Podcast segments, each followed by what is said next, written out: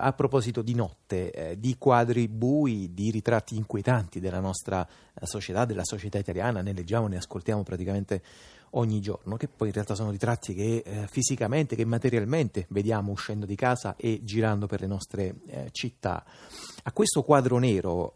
eh, riprendo il titolo dell'opera di eh, Andrea Camilleri e di Roberto Andò abbiamo, eh, di cui abbiamo raccontato in apertura, a questo eh, quadro nero si è aggiunto in questi giorni il nuovo rapporto della Caritas, stando al quale una persona su tre è a rischio povertà nei sette paesi deboli della Unione Europea, Italia, Portogallo, Portogallo, Spagna, Grecia, Irlanda, Romania e Cipro. Appunto questo allarme lo ha lanciato la Caritas nel rapporto Europa sull'impatto eh, della crisi, dal quale emerge appunto che in Italia le persone a rischio eh, povertà, nel caso specifico italiano, sono una eh, su quattro. Questi dati li commentiamo adesso in studio con Enrica Morlicchio. Buon pomeriggio. Buon pomeriggio. Insegna sociologia dei processi economici e del lavoro alla Federico, Federico II di Napoli. Eh, tra le sue pubblicazioni ricordo Sociologia della povertà, lo ha pubblicato la casa editrice eh, Il Mulino. Con lei c'è Giancamillo Trani. Buon pomeriggio anche a lui. Buon pomeriggio a voi. È vice direttore della Caritas diocesana eh, di Napoli, si occupa del coordinamento regionale dell'area immigrazione della delegazione Caritas della campagna. Enrica Morlicchio, allora intanto che cosa vale la pena di raccontare eh, in apertura di questi dati? Che eh, racconto da un punto di vista generale ne viene fuori? Beh, sicuramente anche per effetto del prolungarsi della crisi economica c'è un peggioramento complessivo delle condizioni di vita degli abitanti dei paesi europei in generale, in particolare però degli abitanti dei paesi dell'area sud europea. Eh, di cui noi sappiamo anche, diciamo, oggi c'è una grande attenzione eh, sulla situazione della Grecia, ma anche quella dell'Italia e della Spagna in questo momento non è eh, certamente eh, migliore.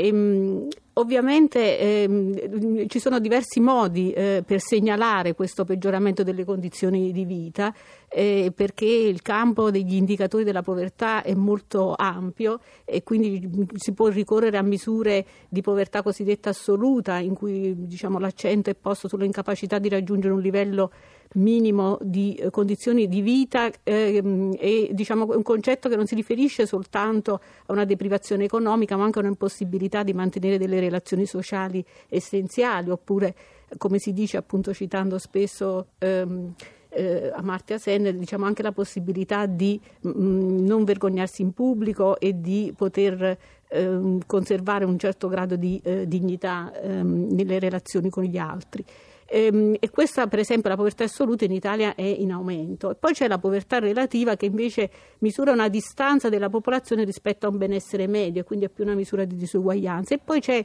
il, la misura che lei citava prima che è quella molto usata a livello europeo, che è il rischio di povertà ed esclusione sociale, eh, che fa, eh, ci pone l'accento eh, sia sulla una inadeguatezza del reddito eh, rispetto al reddito mediano eh, del paese, eh, cioè rispetto possiamo dire alle condizioni di vita in qualche modo medie della, della popolazione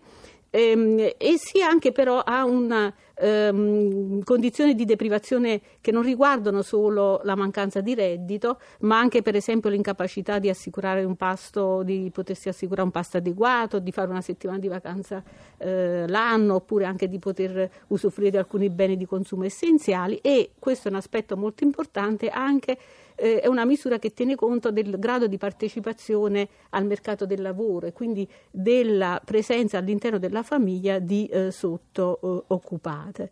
E, ehm, e eh, rispetto diciamo, a quest'ultima eh, dimensione l'Italia presenta eh, un rischio molto alto di esclusione dal mercato del lavoro e che poi connota anche molto la povertà italiana, che è una povertà eh, che deriva molto dalla ehm, incapacità eh, dei membri adulti della famiglia di garantire un reddito da lavoro che sia eh, continuativo e eh, di consistenza tale da eh, soddisfare i bisogni eh, principali della famiglia. Questo poi in effetti è un elemento fotografato molto bene da questo rapporto della Caritas nel quale si dipinge in sostanza un'Europa a due velocità, tra queste due velocità l'Italia si posiziona diciamo, su valori intermedi mentre i valori peggiori si registrano per esempio in paesi eh, come, come, la Romania. Eh, senta Giancamillo Trani, eh, la Caritas anche in questo caso è, una, è un elemento che viene dall'esperienza comune della vita di tutti i giorni giorni, lo sappiamo, è una ancora di salvezza, di sostegno sempre più forte sempre più eh, radicata per,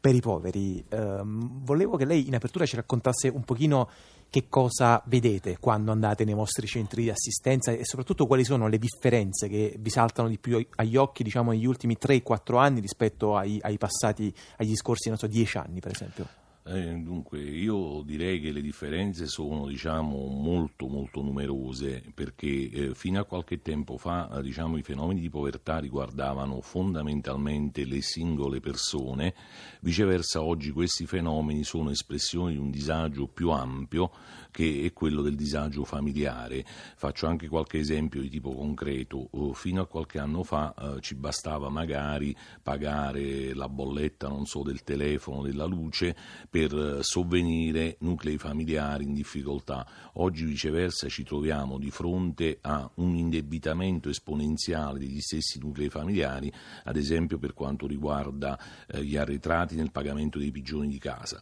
Allora qui eh, diciamo non stiamo ragionando più di poche decine di euro, bensì di centinaia, talvolta migliaia di euro eh, per i quali queste persone sono indebitate. Eh, questo fa sì, diciamo, lo accennava anche la professoressa Morlicchio, diciamo, c'è questo ricorso al familismo forzato, cioè questo tentativo diciamo, di mettersi insieme per cercare di far fronte alla crisi, che poi vede come punti di forza diciamo, da un lato gli anziani in quanto percettori di un reddito che benché eh, derivante da pensione eh, può rappresentare l'unico introito sicuro di una famiglia. E finisce anche con il gravare sulle donne. Le donne finiscono con l'essere molto spesso oggetto anche di violenza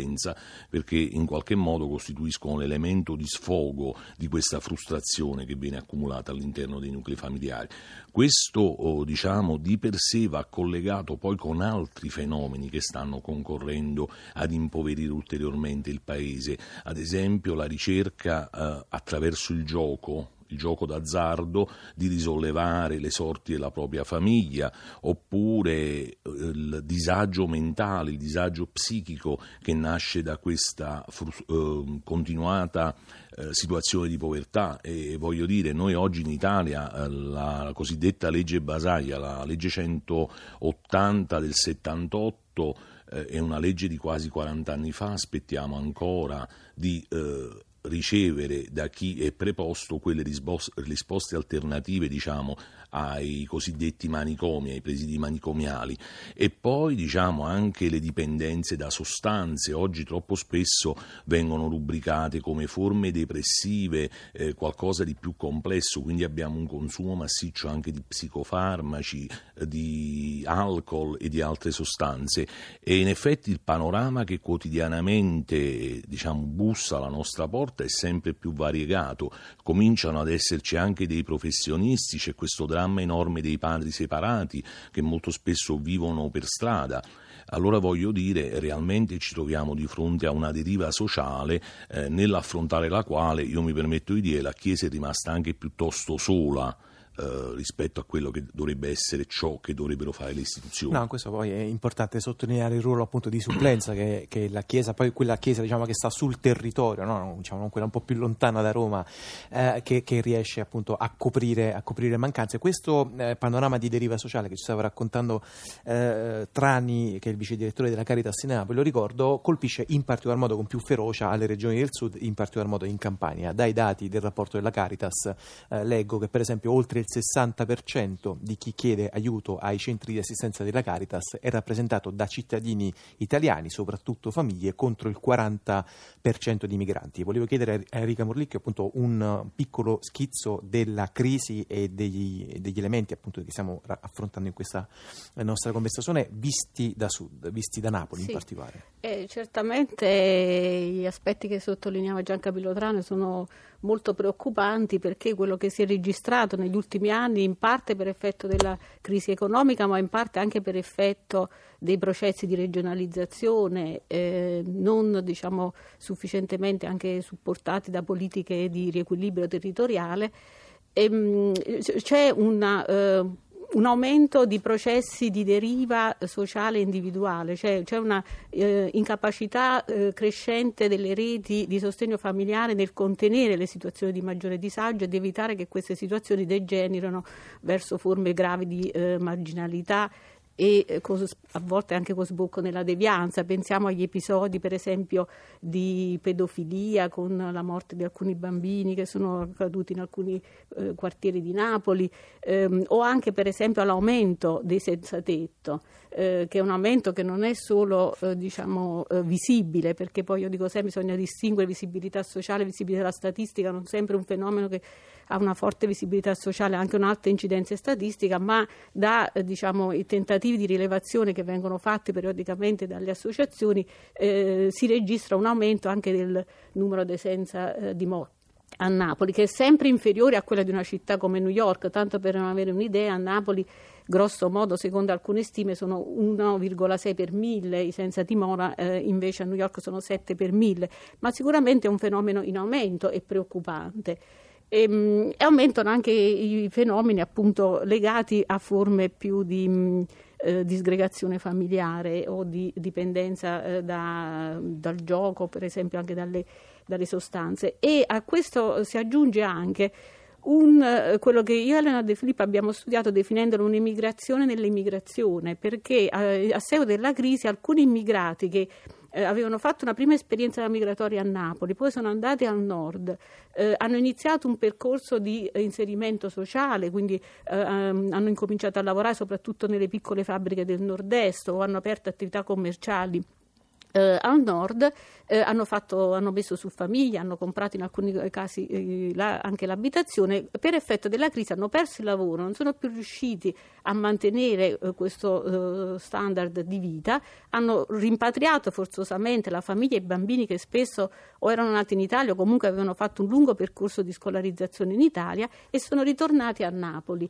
eh, dove pensavano di poter contare sulle stesse risorse di solidarietà sulle quali avevano fatto affidamento all'inizio e anche, sulle possibilità di, di, di quindi anche questi ovviamente certo. finiscono in un'area della marginalità per cui per esempio li vediamo spesso coinvolti anche in, per esempio in episodi quasi di mendicità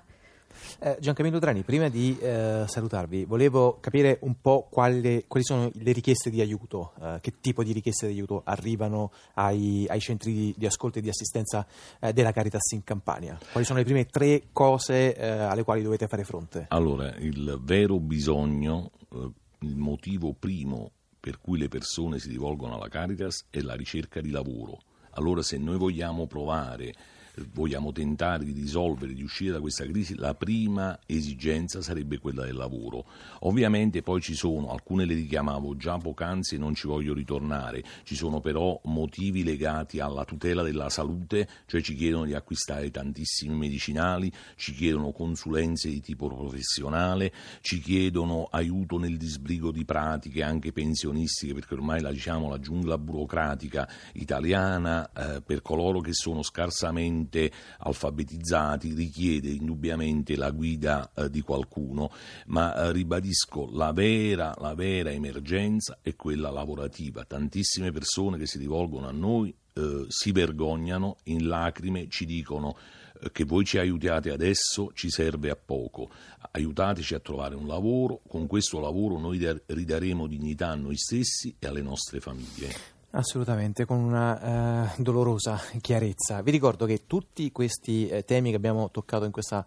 nostra conversazione saranno affrontati il prossimo mercoledì, mercoledì 25 febbraio alle ore 17.30 a Portici presso il Fabric Hostel nell'ambito del Portici Science eh, Café, un ciclo di eh, incontri che tocca diversi aspetti appunto della vita eh, contemporanea di tutti noi. In questo caso, mercoledì 25 febbraio alle 17.30 30 Enrica Morlicchio, Giancamillo Trani con Andrea Morniroli eh, della cooperativa Dedalus eh, dialogheranno appunto intorno a questi eh, temi in una eh, conversazione che si intitola Brutti, sporchi e cattivi, realtà e rappresentazioni della eh, povertà. Ne approfitto anche per ricordare, prima parlavamo della legge eh, Basaglia, ne approfitto per ricordare un altro appuntamento a Napoli, in questo caso si tratta del 27 febbraio alle ore 9 presso Palazzo Marigliano in via San Biagio dei Librai, ho una casa nella testa, un convegno nazionale eh, di studi per il diritto all'abitazione eh, organizzato da Psichiatria Democratica. Per il momento molte grazie a Gianco Emilio Trani e Enrica Morlini. Grazie a voi. Grazie.